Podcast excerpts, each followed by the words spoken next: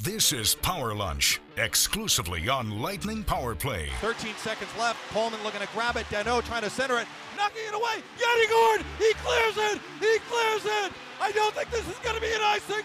No. Three seconds left. Petrio final shot. The Lightning have done it. They have done it.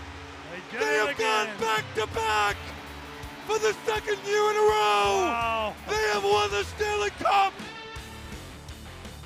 They have looking to three peats. Preseason schedule is out. Can you believe it?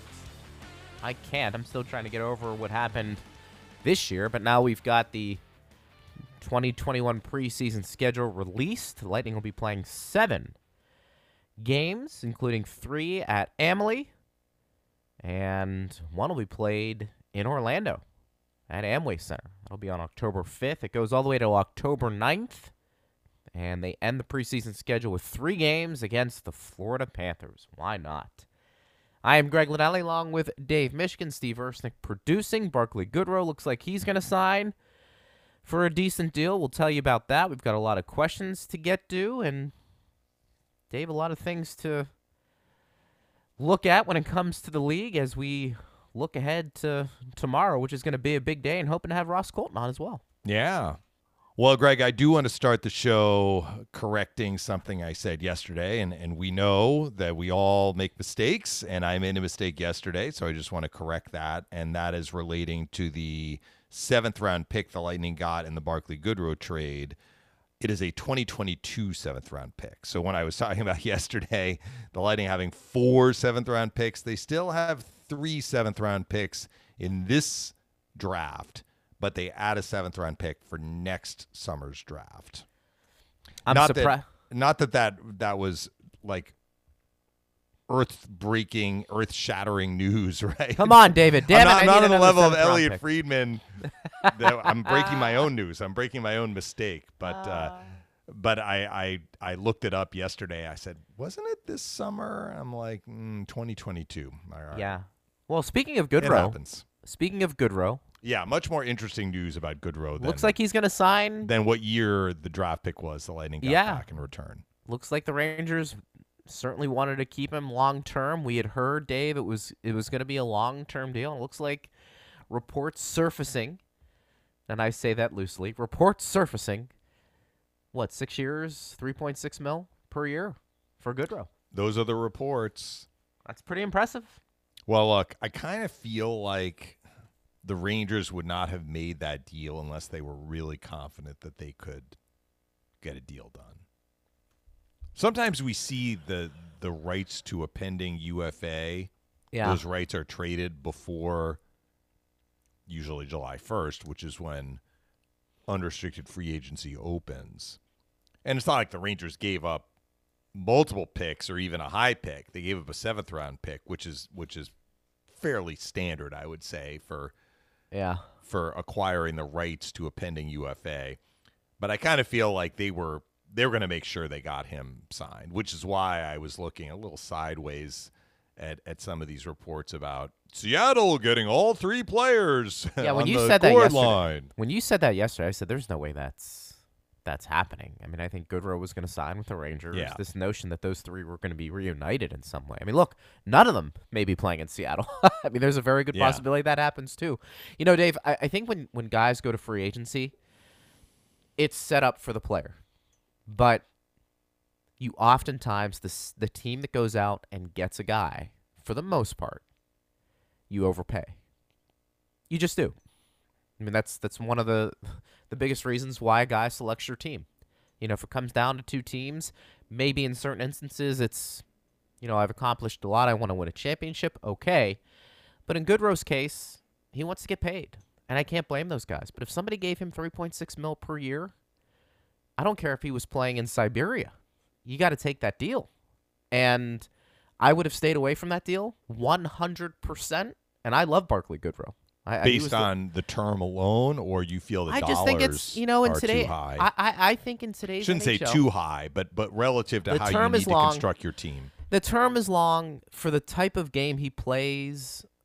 You always have to look at what that contract's going to look like late, And honestly, for third and fourth liners, I think those guys are interchangeable. I think you can find them. I think there are. It's not to take away from what Goodrow did. As I said before, I, would love to have him. Uh, I I don't want him at six years at three point six. You know, we just we spent a lot of yesterday's show talking about guys who they have come up through the system who are going to have to take on that role. It, it, it may not be as effective as Barclay Goodrow, but it could be. But it's going to be cheaper. It's going to be a lot cheaper than what you paid him. And I just think, especially when you're the Lightning and the cap is the way it is, you can't be spending a ton of money on your third and fourth liners, giving them long term deals over a certain amount. Now, there are exceptions to the rule. Yanni Gourde would be one of them. But you can't have three or four of those guys. Not if you're paying those high end players as well who are on the first and second line. Right, and and Yanni Gourde and Barclay Goodrow, while they played on the same line, their history of of being productive offensively is not a carbon not the copy. Same. You know, Yanni Gordon has been yeah. a, a multiple twenty goal scorer in this league. Like with that with that deal, a couple of things stand out. I think for the Rangers, uh, they may be looking at it like, listen, we've got a lot of skill. We need more sandpaper. Yeah. So let's pay for that. Okay, that's fine, but still at 3.6, I think you need to get a bit more offensive production for that deal. Well, maybe not. But I, I, I look at it that's a that's a big price to pay for a guy who's going to be really good on the PK, plays a physical style, can drop the gloves, but may give you what, 5 or 6 goals? And I actually think there's more there for Goodrow offensively. I might be in the yeah, minority you've, there. You've said that before. I think and there's a little bit to, more to imply that he was incapable of scoring more. Yeah. than he has. He's just placed more of a priority, I think. He is on defending. He is, and the Rangers placed a high priority on defending, so they were willing to pay the price. And like I said before, I think ultimately, let's bring this back. You overpay when you go to free agency if you're a team, for the most part. Right. You can get some bargain deals out there, maybe late in the free agent process, but for the most part, you overpay. I think that's a tremendous accomplishment for Barclay Goodrow. Dave, if he plays out even the majority of that contract, he sets himself up pretty good for the rest of his life. He's got a couple of Stanley Cup rings to his name. That's a good fit for Barclay Goodrow. I think the Rangers are going to really like what he brings to the table.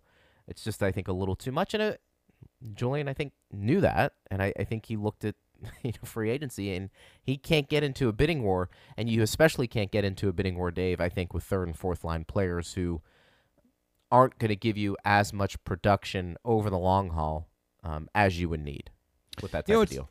It, you know, it's interesting. This was not. I guess it was a transaction because the Lightning traded the rights to Barclay Goodrow, but the Rangers signed him, and that was independent of anything the Lightning did. But it's interesting how the Rangers and Lightning have teamed up on trades fairly regularly over the yeah. last several seasons. And you think about the St. Louis Callahan deal, and you think about the McDonagh JT Miller deal, where the Lightning sent. Trying to remember the exact details of that trade because I think there was a draft pick in there, but they sent two prospects, Brett Howden and Libor Hajek, who were both high picks, one forward, one defenseman. One was protected, one was traded, by the way, recently. And that's where I was going Yeah. with this isn't it interesting? And again, the the Rangers management and coaching staff, for that matter, is different than the group that was in there when that McDonagh trade was made. So sometimes with new management comes a different perspective, different priority, and and we didn't see a lot of Brett Howden when the Lightning and Rangers played. They didn't play at all this year. I think he maybe got into one of the games between the teams in the 1920 season before the season paused. But I want to say he was like, you know, a third line center, which is where Barclay Goodrow is sliding in, presumably, right? Mm-hmm. For the Rangers. But you go back and look at that trade now.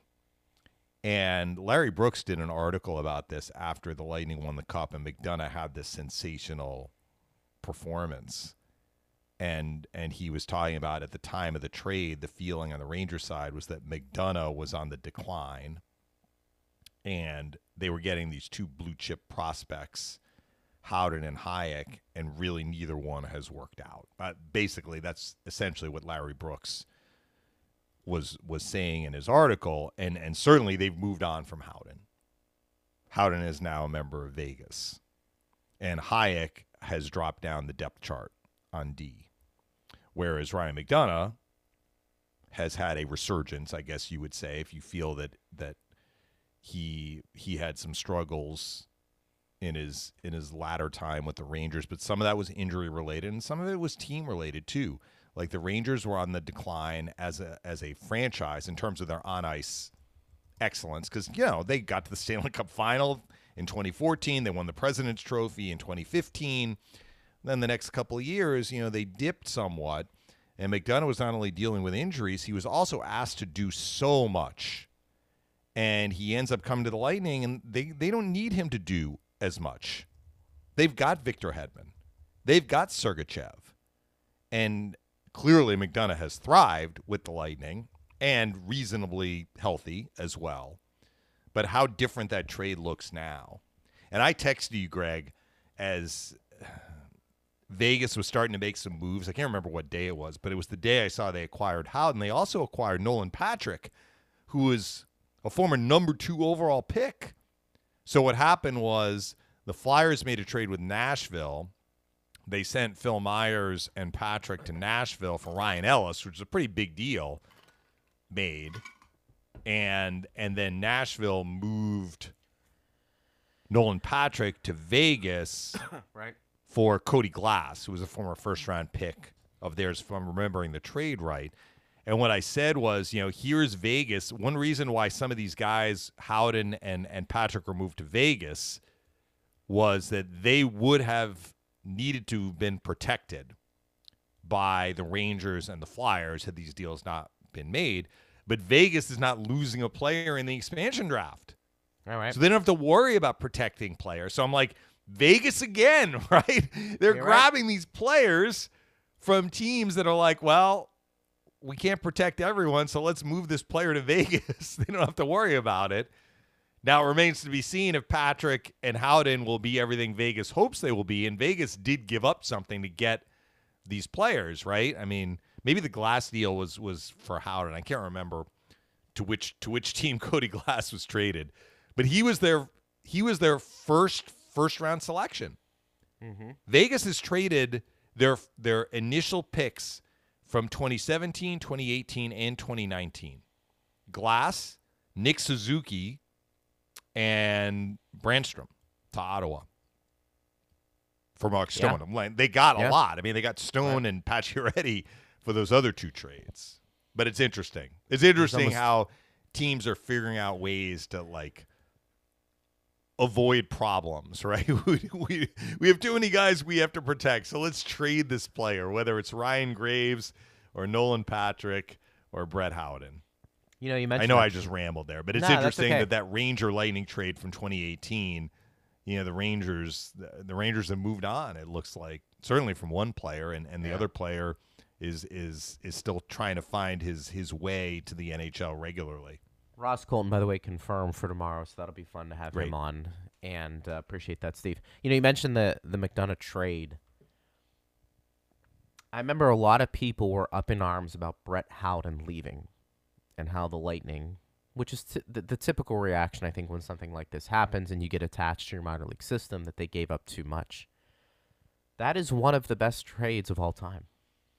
I mean, look, look at who the Rangers got. I mean, I, I'm pretty pretty sure I can sit here comfortably say that Vlad Namestnikov was the best return they got. Yeah, I forgot about trade. Vladdy, and he wasn't that. there very long either. No, he wasn't. But I mean, and by the way, if we if we if we run out this ground ball, the Lightning for JT Miller got a first round pick from Vancouver, and that was the pick that was included in the Blake Coleman trade. you're right about that, dude.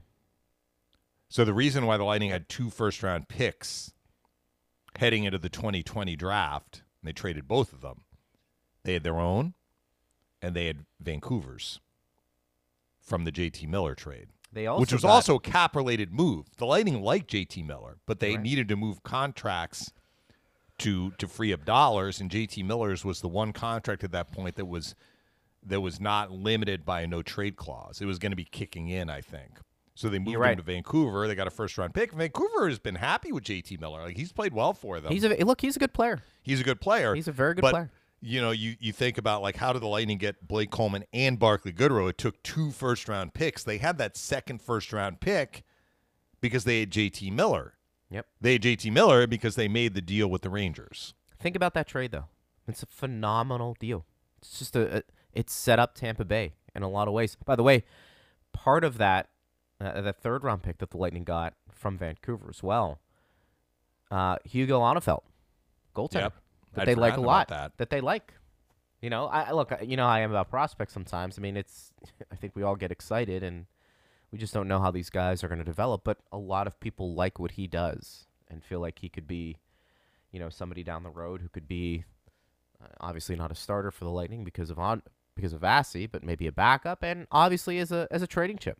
I mean, I think that's what you, you look at those prospects and, and what you want. But what a trade that was with Ryan McDonagh. And we took a lot of Ryan McDonagh questions yesterday, Dave, as you can imagine, when we were talking about who Tampa Bay protected and who they didn't. And they were still pouring in this morning. I got a, uh, a message, uh, let me see here, from my one buddy. And because I have many, Dave. He said losing Mac would have been devastating. The ability to win one goal games the last two cup runs comes from your back end out. In my opinion, what's that old cliche? Defense wins championships. To which I responded to him. I said, "You're you're absolutely right about defense wins championships." But my my argument was that third line also played defense. Yeah. Yeah. Defense I mean? wins championships, but in hockey, it's team defense. Yeah, It's not sure. just the defenseman. And and I and as I made the point yesterday, and I'll stick to it. Doesn't mean I'm right. Just my my take on it. You know, they they had Ryan McDonagh before they won back to backs. They won back to backs when they had that third line together. I'm not saying that's the sole reason for sure. A lot of things fell into place, including Ryan McDonagh's play. But that third line, the way it was constructed, it, it was almost Dave. I, I don't want to use the cliche "lightning in a bottle." I, I don't know if you can you can find that chemistry all that often. The way the Gourde, Coleman, and Goodrow line came together, and it didn't start out that way.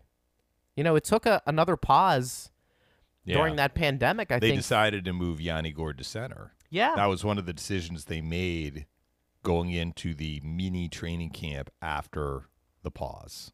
yeah, and I, you know, I, I actually think Yanni Gourde is your perfect third line center. Mm, I know there's some discussions, maybe more with fans than with media members, maybe even the coaching staff internally. I mean, we have seen Gourde play in a top six role, but I, I, I think what we saw from that third line, Dave, was that there was just enough skill and a lot of grit that it caused some matchup problems for teams that weren't as deep as Tampa Bay. That was the concern I have. You take away those three guys, what is it going to look like from a, a depth perspective? And also, too, the way your team is going to want to play. Because all three of those guys played with an edge, but they had enough skill to keep you honest. Like Blake Coleman's going to get paid in free agency, in large part because I think he's a guy who can play in a top six role, or at least some teams think he can. You score a couple of 20 goal years for the New Jersey Devils, you know, that, that grabs your attention. You know, Devils haven't been a, a juggernaut uh, offensively over the years. He did that. Now he's a little older, but he plays with a lot of grit, as does Gourde. Goodrow maybe not as much skill, but certainly a lot of grit there.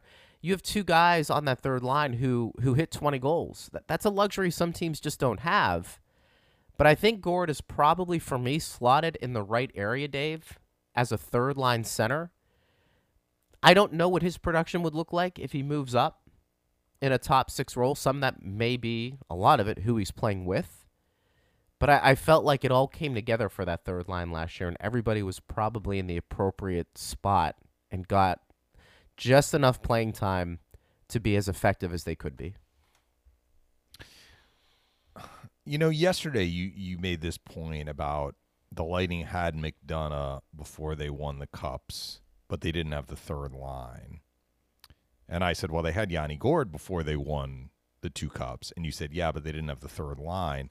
But they're not going to have the third line no matter what, no matter who they decided to protect That is correct. in the in the Seattle expansion draft. The third line, as we knew it, is is Gone. gone. Yeah. Yeah. But Goodrow was going to the Rangers or going somewhere else. And the expectation is Coleman, as he has earned the right to sign a free agent contract elsewhere.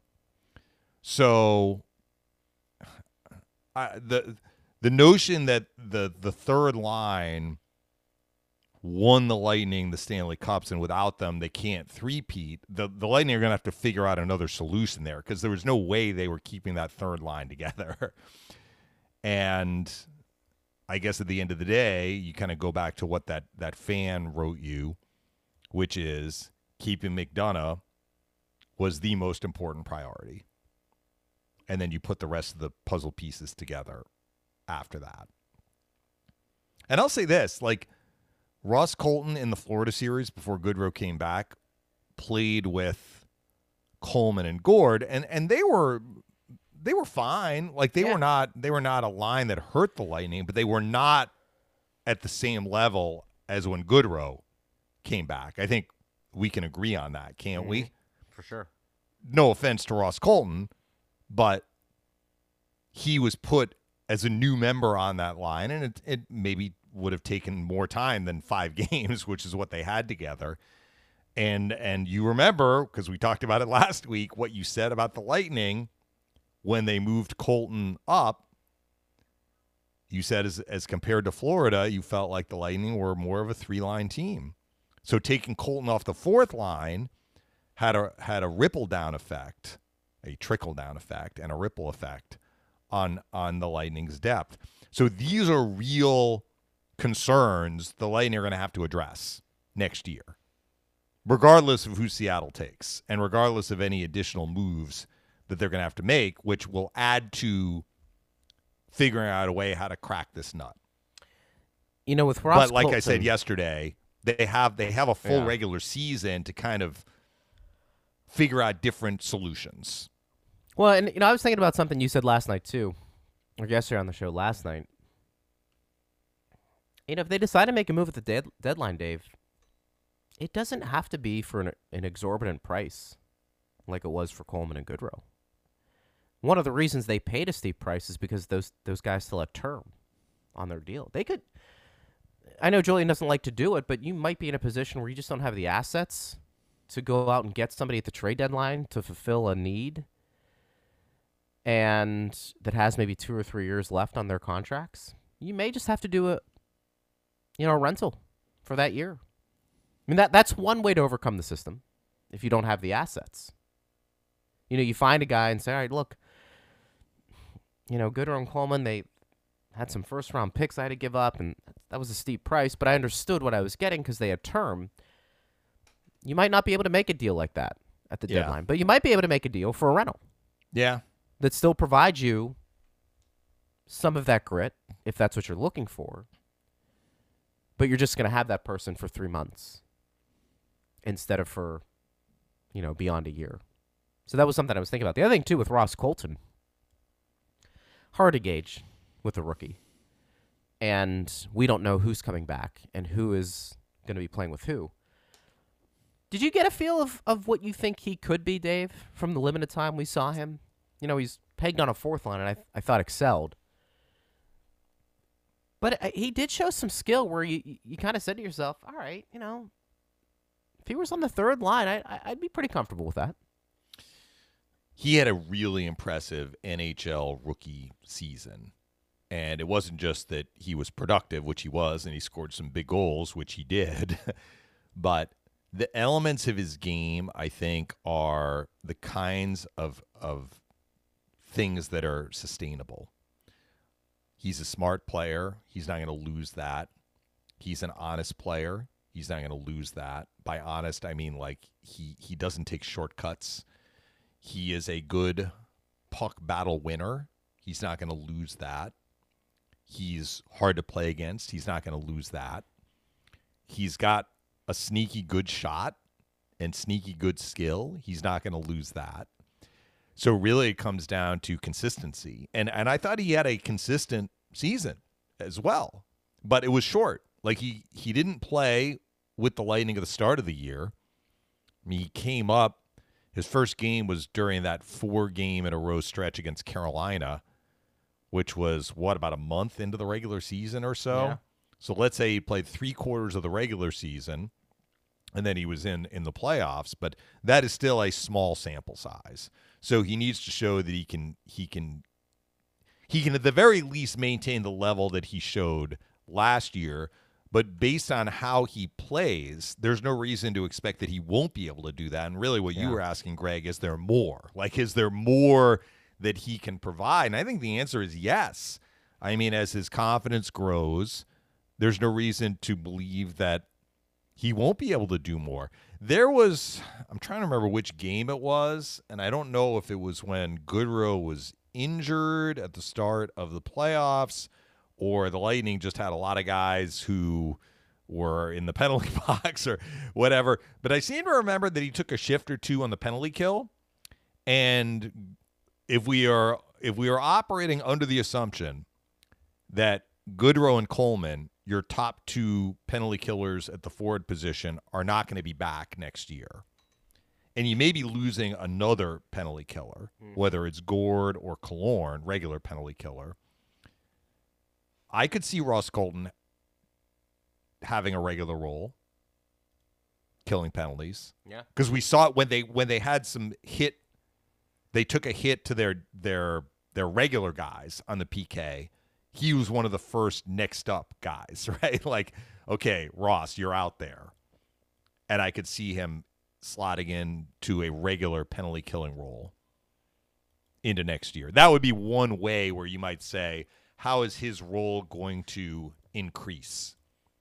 And how can he do more to help offset these departures? You know, the other thing too, Dave, I don't know the answer to this. I'm just I'm asking it out loud to our audience and to you.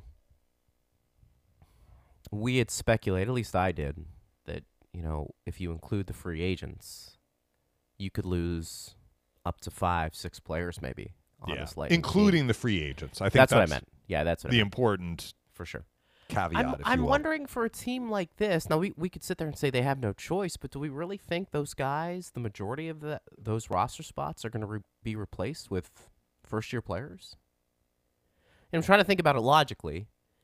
Like I think they'd love Taylor Raddysh, Boris Katchouk, Alex Barré-Boulet to come in and compete for roster spots, but for a team like the Lightning and the roles those guys are going to fill, could you see multiple players who are breaking into the NHL? Throw Mitchell Stephens in there, even though he, he's not a rookie, I guess technically. He's played in a few games. I mean, I do, and this is where it gets back to trading some of your best assets and protecting them during this expansion draft to get NHL players back.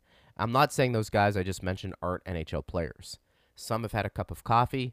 Some of them are knocking on the door. Some of them, just quite frankly, I think the time is now, and this may be a make or break year. You throw Gemel Smith in that category. He's an unrestricted free agent. I just, I, I don't know. You know, we, Julien BriseBois. One of the reasons Elliot Friedman had said they want to protect Ryan McDonagh is because this is a team that feels like they can, they can three-peat. Dave, that's what Elliot said. I think Julien feels that way. I don't. It's a bit of a contradiction. If that's the case, to then fill those vacancies from this off season with a bunch of Taylor Raddyshes and Boris Katchouk. So what I'm saying to you is I think one or two of those guys has a chance to make the team. But Dave, that's why I think you're going to still see for the most part proven NHLers up and down that roster. It just may come in the form of some trades they make in the offseason with some of the forwards they currently have to shed space. But like Ross Colton might be more of the exception. I don't know how many Ross Coltons are going to emerge next year with this team. If you're trying to threepeat, can you do that with more than three or four guys coming in who have very little NHL experience? Maybe you can. I'm not saying you can't. Maybe you can. I'm just curious if one of those guys makes it and the rest is brought through in a trade that they made in the offseason or just they find a guy that has NHL experience, but was put on waivers. They sign him to a friendly deal, and and that's who you have. I don't know. I'm, I'm, I'm curious what our audience thinks with that. And realistically, when we talk about some of these younger players and the spots open, Dave, I, I just I don't know how realistic it is to think a bunch of them, meaning three or four, are going to crack the lineup to start for a team that's trying to win. Yeah. So again, we'll get some clarity on this, Greg, in in the coming days and and weeks. But if you figure that at the forward position, Coleman and Goodrow are are not going to be back. And let's assume that Seattle takes a forward, whichever forward, mm-hmm. and then the Lightning move another forward. I think we had that fan question yesterday, and the fan mentioned Johnson to Seattle and the Lightning trade Killorn and Palat. And I'm like, that's actually freeing up probably more money than you need to free up. So maybe you don't need to move three forwards that are in that that salary range. So again, I'm not overly comfortable doing this kind of speculative hypothesizing, but for for the sake of the show, to the, for the sake of kind of addressing the point you just made, let's go under the assumption that four regulars at the forward position need to be replaced. And I'm not I'm not taking into account the, the possibility that Seattle might take a defenseman. And I'm not accounting for the fact that now that McDonagh is protected, David Savard in all likelihood is, is going to be heading elsewhere, and the Lightning are going to have to address his departure as well. So if you're looking at four spots, that's not like six spots, right? And of those four spots, one of them presumably is filled by Mathieu Joseph because when Killorn was injured, Right. Joseph came in, right? So Joseph has a lot of NHL experience at this point, and he would be a guy that you would count on. Are we in agreement on that for next year? I'm not including Colton because Colton was was part of the group that that was playing regularly. So that leaves three. And where are we with Mitchell Stephens?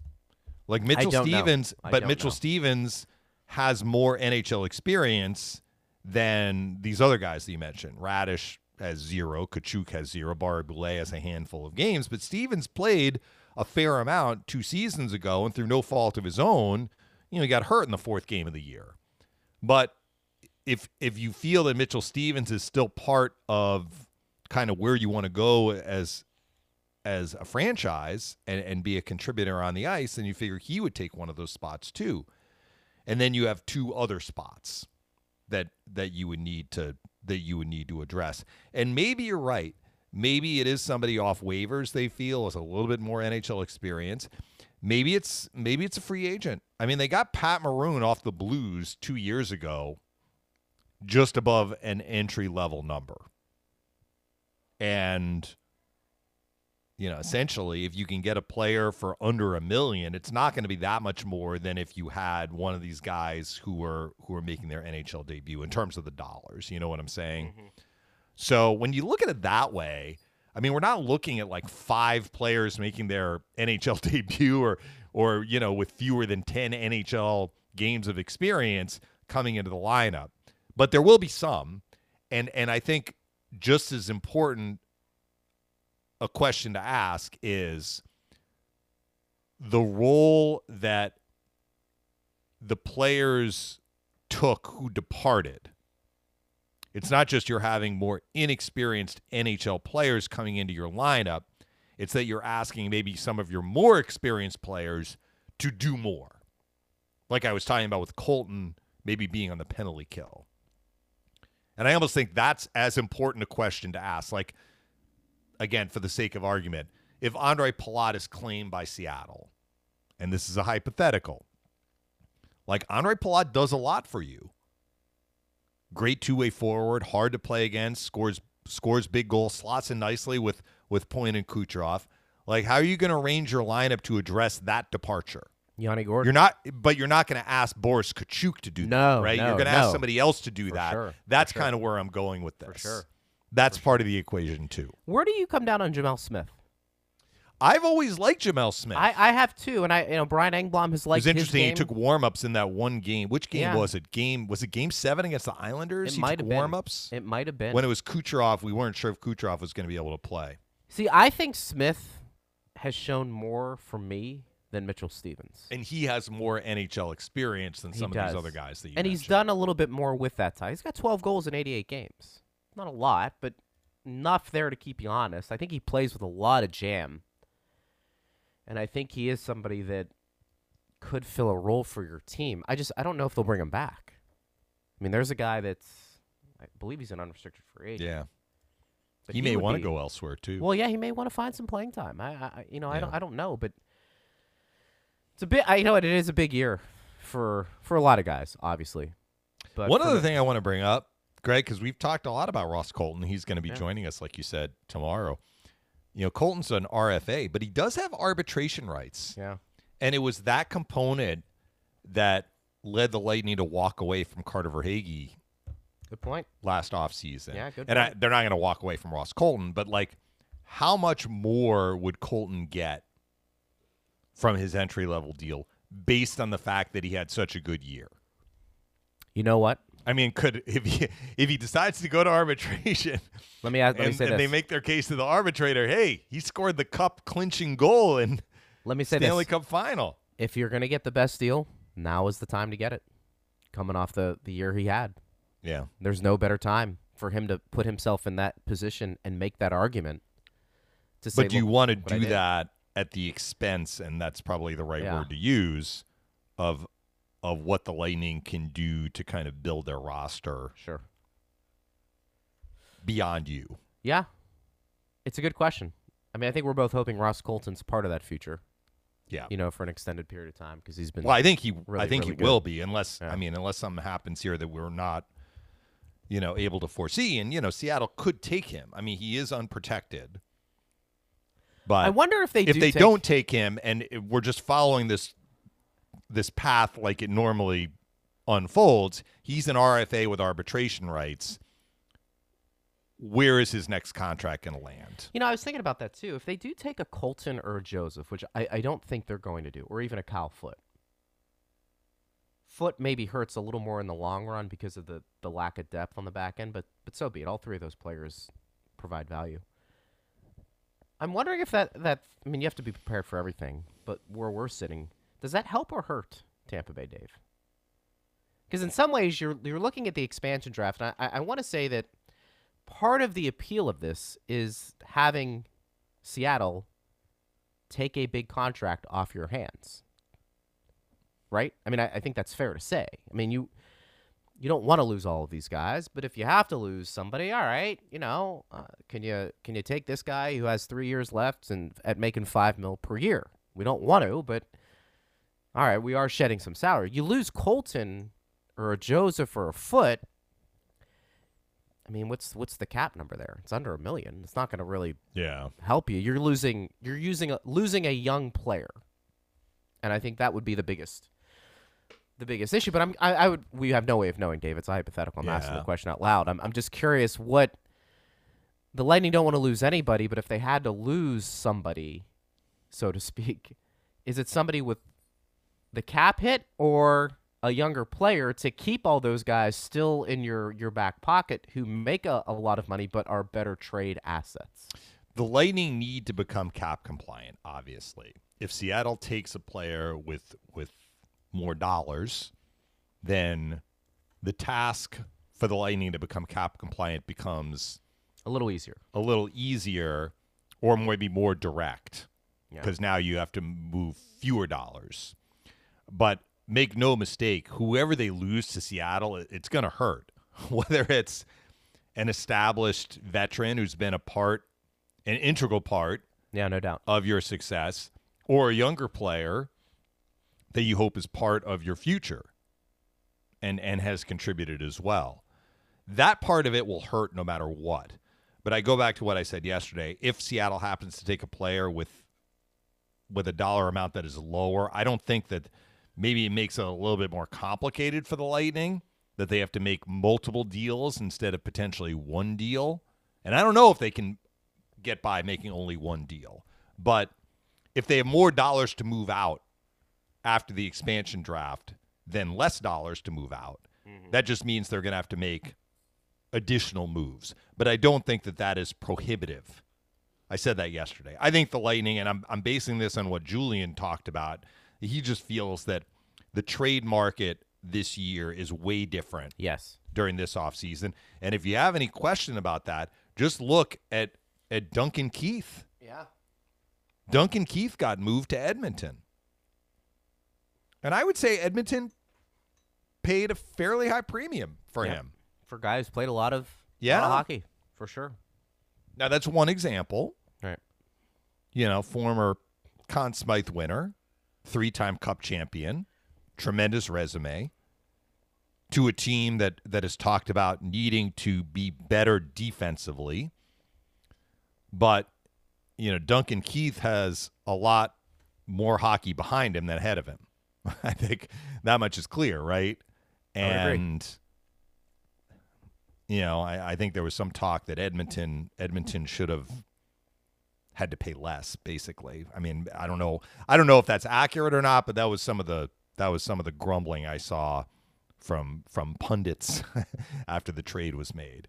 They were a little upset, but that's okay. I mean, you're- Yeah. you're, going to have these, these So we're seeing trades. conversations. Yeah, we and, are. and I go back to this: like teams are not going to prioritize. Well, we want to we want to make life more difficult for the Lightning, so we're going to ask for the Moon to take this player. Well, that's fine until the the team next door comes by and says, "Yeah, we just want this player." We're not going to ask for the Moon, yeah, not every team is going to have that mindset. They're going to want right? to And, and if deal. the team Yeah. has that mindset, they're not going to get that player. well, then they're losing. So really, at the end of the day, it's about: Do you want this player? Is this Yeah. player going to help your Yeah. team? What are you willing to give up to get him? Yeah. The Rangers wanted Barclay Goodrow. They were willing to pay what they paid. They got their guy. That's you know maybe Right. not the exact example you're giving, but it, it terms It's not what, because what somebody you know, wants. Goodrow, Goodrow was Goodrow was not working against the Lightning's you know cap at that. Point. He was not. He was not. But it, it speaks to if you want a guy, you get him. Yeah. You're not going to play these games where you know is it going to hurt? Well, and it's not like the team? Lightning are in a league with two other teams, Right. I mean, they're in a They're league- not? Yeah, they're they're not. They're not. There are now with Seattle 31 other teams. Yeah. and it only takes like two or three of them to get into i don't want to even call it a bidding war but you're a free market guy greg you understand where i'm going with this Hey, Like, hey now, hey now. Uh, you know I am a free market competition. Yeah. competition creates for lack of a better word honesty right It does.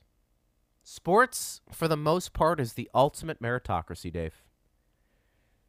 No, no BS. if you can play, somebody's gonna take a take a flyer on you, and they'll pay you appropriately.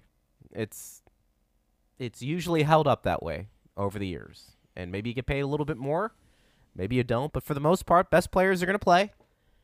You're gonna get paid appropriately, and you're right. Competition, yeah competition's a good thing. and i don't know the exact cap situation for these two teams so i'm just going to use this as as an example if if we are in agreement and they're going to be in separate divisions next year but if we are in agreement that vegas and colorado are the two elite teams still in the west and vegas and colorado both happen to be targeting one of these lightning players yeah. that that potentially could get traded. Don't you think there's going to be impetus for each of those teams to get Yeah. that player and have their competition not get that player? No doubt. I mean, that's a hypothetical, and we don't know if it's going to unfold that way. But that's how that's how this whole notion of a sweetener can go quickly out the window. Sure. Yeah, and like I said, there's so much we don't know about these trades and what's going on behind the scenes. We're just kind of giving you the the thirty thousand foot view from where we Yeah. sit, but we don't have we can't pull back the curtains to see what's what's going on. There could be, you know, three team deals in the works. We just don't know. We'll find out hopefully tomorrow. Yes. We'll take some questions when we return. We'll take a break. We got some questions and some comments from uh, our audience. Uncle Leo. We're going to start with him when we return. I like that. Uncle name. Leo. How about that? He's Dave Mishkin. Hi, I'm Greg Linelli. Steve Ersnick producing. It's Power Lunch on Lightning Power Play. Lightning fans, the Bolts are back to back champs. Score your official 2021 Stanley Cup Champions gear by visiting one of our Tampa Bay sports locations at Amalie Arena, International Plaza, or online at tampabaysports.com. Hey, it's Seth Kushner from the Block Party, and our season has come to an end. The only way we know how recently with the Stanley Cup Championship, and I had on the GM that helped put it all together, JBB Julien BriseBois. We talk about what boat he was on during the parade. Julien breaks down the Denis Savard trade, and I find out if he's a young Gravy fan. That's the Block Party with Seth Kushner, wherever you get your podcasts. This is Power Lunch, exclusively on Lightning Power Play on the iHeartRadio app. We do this show for the people, Yes. for you, Uncle for you. Leo. Uncle Leo. We want to. You know, I was telling you, the Islanders fans call Leo Komarov Uncle Leo, that's a great an name. homage to Seinfeld. Uh, they were probably calling him something else during that Lightning series. 'cause Yeah, he had he had some glorious Great chances. Uncle Leo. Yeah, he. I still remember the Seinfeld episode where Jerry finds all of these birthday checks from his grandmother uh that are like five dollars each, but he never cashed them. And Kramer is like, "Your grandmother wants you to cash these checks," so he goes and cashes them all at once. And the grandmother doesn't have enough money in the account, so Uncle Oh, Leo my. calls Jerry and is like, "She's on a fixed income." You can't cash all these, and then Kramer's like, "It's not my fault. Your grandmother's passing know, these bum checks all over town." I think this might be a different Uncle Leo. that, that's a was that was that the best sitcom, Dave? That you I'm a remember? huge Seinfeld fan. A I show don't know about that nothing, everybody right? everybody loved the show as much as I did. But You I'm watched the old enough. I you know I was watching it when it came out. Like Yeah, Thursday right. nights were a big deal. Do you still watch them when they're on? Not the as much reruns? anymore. My Yeah. all-time favorite though, I did play it for for my family Yeah, and and my kids enjoyed it, especially my son.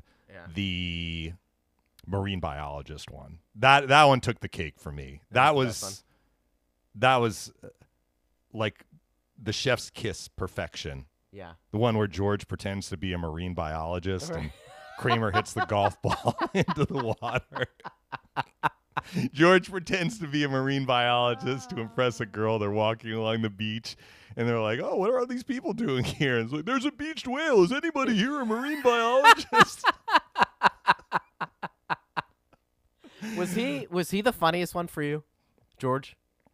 Or did you? George is pretty funny. George is a little cringeworthy, which is He a is. good segue to Curb Your Enthusiasm, which is extremely cringeworthy. But you But know, you the like George too. character was based on Larry David, and Larry David embraces cringeworthy Very awkward. situations. Very awkward, but it's very good.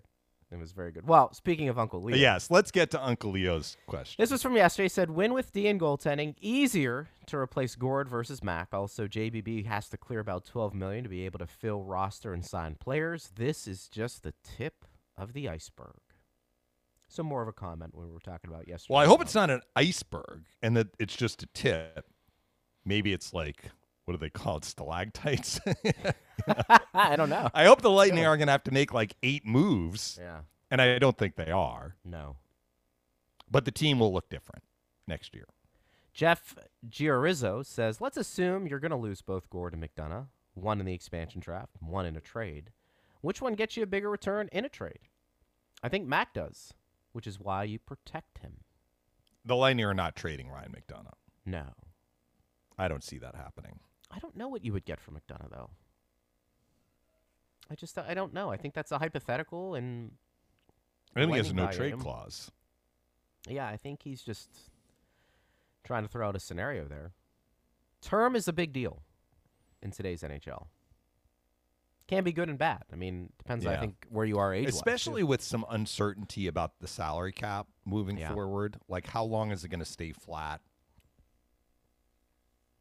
Yeah, and and you know, for I think owners, you know, are, are you letting the arena be filled to capacity Yeah. or, or not? I think that's always a big deal. Tom Farkas says, only way the seven forward protection list makes sense to me is if the trade with the Kraken has already been worked out and we know who they are taking and what we're giving up in assets for a TJ trade. Otherwise, I'm scratching my head and other things trying to figure it out.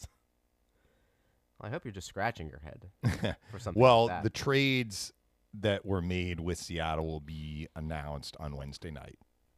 Yeah, what time is that, eight o'clock? As the Yeah. roster. I wonder if we're going to start to get leaks, Dave. Throughout Well, some of the players are going to Seattle, aren't Yeah, they? they are. Which happened in, In in Vegas. the Vegas situation too. yeah. That's why we may have breaking. We'll news. probably we'll probably get some leaks. Noel Time says, Greg, if Seattle takes Gourde and there is not a side deal for TJ, I think that means the cost to move TJ is prohibitive. He needs to play center. Thoughts on TJ as Tampa Bay's third line center next year would need center depth with Gourde gone. Well, Joe had an article. Joe Smith had an article last week, I think, that that covered a lot of topics, and he had some speculation from some league sources that Johnson could be on the Lightning at the start of next season. And if that's the case, it sounds like the Lightning are committed to keeping him at center. They may have Johnson and Gourde though. I wonder what type of year Johnson would have, Dave. And again, some of this, who's who is he playing with? What's his mindset? But I, I wonder if if he does finally get some clarity that he is back with the Lightning after they had to move some other pieces. Does he Right. feel a bit better about his situation being in Tampa Bay? He can put whatever happened the last year or so behind him, look at it and say it was just business. I played well. And honestly, if I play center as opposed to wing, I'm okay with that. I actually feel motivated a bit more than what I was playing on a wing. I mean, you could that you know, look, that that's an X factor, Dave. I mean, you could get a Tyler Johnson resurgence if he does play center and not wing for your team if he d- if he does come back. We just don't know. But it's an interesting thing to think about. Allison says very disappointed they did not protect Gourde. He's a huge part of the team, and we love him here in Tampa, hoping we don't lose him. He is. I think a lot of Well, look, I think that we tried to because now we've had a couple of comments where the the head scratching comment, and it sounds like Allison would have gone seven three and one if it were up to her and, Yeah. and exposed McDonagh. And it's possible the Lightning do have a side deal in place that we don't know about. But I think that we we tried to spell this out yesterday, and you were you were very consistent, Greg, both before the list came out and then yesterday too, after it came out, that if you were in charge, you would have gone a different direction Yes. and and you made the case for that. But you also said really there there's no way to fault any decision that that was made Correct. because there's no perfect solution. And so if I can summarize best I can and I, and again this is this is kind of going off of what we said yesterday. It's not like we got this specifically from the Lightning on Julien BriseBois. But the Lightning are serious about three-peating. And if you are serious about three-peating, you need Ryan McDonagh. If you protect Ryan McDonagh, or the cost to have Seattle not take Ryan McDonagh was was was prohibitive. So you felt like you absolutely needed to protect McDonagh for that reason. Like that's the first that's the first building block. We want to win another cup and Ryan McDonagh is integral to that. So let's let's make sure we keep McDonagh and we can't do a trade so we're to just protect McDonagh. You're only losing one forward. That's part of it too. Now, you may need to make additional moves, but Seattle can only take one forward. And at the risk of repeating myself, which I said a lot yesterday, we do not know that Seattle is going to be taking Yanni Gourde for reasons that we spelled out yesterday. Yeah. His no, term right. is longer than the other forwards, and Seattle may not be interested in taking on a four year commitment. Maybe they will. But from the Lightning's perspective, you're only losing one. And the reality is, and you just said this, Greg, that finding, for lack of a better term, like a mid range forward, a third line forward, if you will, a bottom six forward, or even a, a floater forward that can move up and down your lineup. But we're not talking about Brayden Point, Nikita Kucherov, Sidney Crosby, Nick Backstrom. I mean, Mark Stone, Max Pacioretty, Yeah, right, right. Nathan MacKinnon. Like we're not talking about players like that. We're talking about a, a tier below the superstar forwards, generally it is more manageable to supplement your roster with forwards and harder to do with those elite defensemen, which is why David Savard was really expensive to get as a rental last year. The Lightning were That willing to pay that price. But if you think about it in those terms, I don't think that this is head scratching. I think that this is figuring out the best way out of a out of a not a great situation because there's no best way, but the the better way to try and manage filling the holes that are going to be left at certain positions. So I'm and gonna, you also feel that you right. have some guys at forward, like we mentioned. Maybe Colton plays in a in a bigger capacity next year with with more responsibility. You really like what you saw from Mathieu Joseph. Maybe you're really happy with what you saw from Barré-Boulet and you know the reports from Syracuse, so that Raddysh and Katchouk were great this year. And maybe you're like, you know what, we're going to go with these guys, and if we need to address it mid-season, we'll address it then. But keeping McDonagh was at the top of the list. tomorrow I'm going to tell you who I think Seattle will take. But I will say this. I are think you gonna are you gonna tell that to Ross Colton? Ross is protected. Ross is protected. Ross is Ross is not. I don't think he's going anywhere. Yeah. I think the way Tampa Bay did their protection list, let me just make this comment. Tampa Bay makes a side deal. I think they have to. Because there's too many good forwards who I think you can get a really good return in a trade that are left exposed. But therefore, it would be a side deal for Seattle to take someone, not to leave someone alone. Correct. Like it- Because because as we talked about yesterday, like the cost of saying don't take this player because I want to move him, correct. that cost will be greater than what you'll get probably Yes. for that. which is why I which is why I had said consistently 731 protect the forwards Dave that I had told you on this show who I would have protected. You lose a good player, but this is about replenishing and getting maybe a cheaper third and fourth liner or a defenseman. But I'll I'll tell you tomorrow who I think Seattle will take. And I think for the Lightning, that's a bigger deal from the standpoint. I think he's the one guy that could have given you a lot back in return. But we'll get into that tomorrow. We'll do a little tease. Last question, more of a comment. Jason says, Greg, bottom line is we're at the cap with long term IR today with three restricted free agents and need another D, a backup goalie, etc. We need Seattle to take a five million contract, and we likely need to trade another one away to fill the holes. Well, I agree with the end part of that. I don't agree that they need to take a $5 million player, but if they take a $5 million player, I think the Lightning probably are looking at one more deal. I would agree. Unless I'm way off on the dollars, or unless the Lightning are looking at adding salary elsewhere, in which case they need to offset that. Yes. But you know, the long term injury, like that long term injury is is going away. I, I guess the the fan was talking about where they are currently today, but you know, the contracts of Gaborik and Nilsson are are are done, right? Mm-hmm. And Kucherov is no longer on long term injury. So it's really just about becoming cap compliant and all the injured guys with with a nod, a sarcastic nod to all of the snide remarks about the Lightning have these injured players they're going to put on long term injury until the playoffs next year.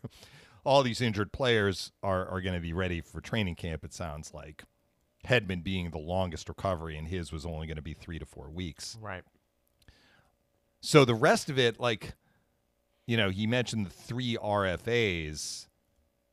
I mean, the the one the one that that may create a little bit of a squeeze could be Colton, depending on how that negotiation goes, because he has arbitration rights.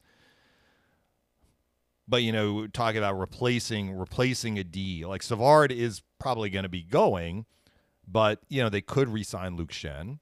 You do have Cal Foote that you that you worked with last year. I think the Lightning were pleased with Ben Thomas. I mean, they have guys internally that can that can play at the NHL level, and they they re-signed do. Fredrik Claesson, who's a Yes, lefty. Yeah. But They've I mean, options. so I think that that fan crammed a lot into that into that message. Nicely done, by the way, with with the limited characters. Well done, Jason. Well done. Well done, Jason. But I think the the biggest concern remains who are you losing at the forward position and how and in what ways are you going to find replacements?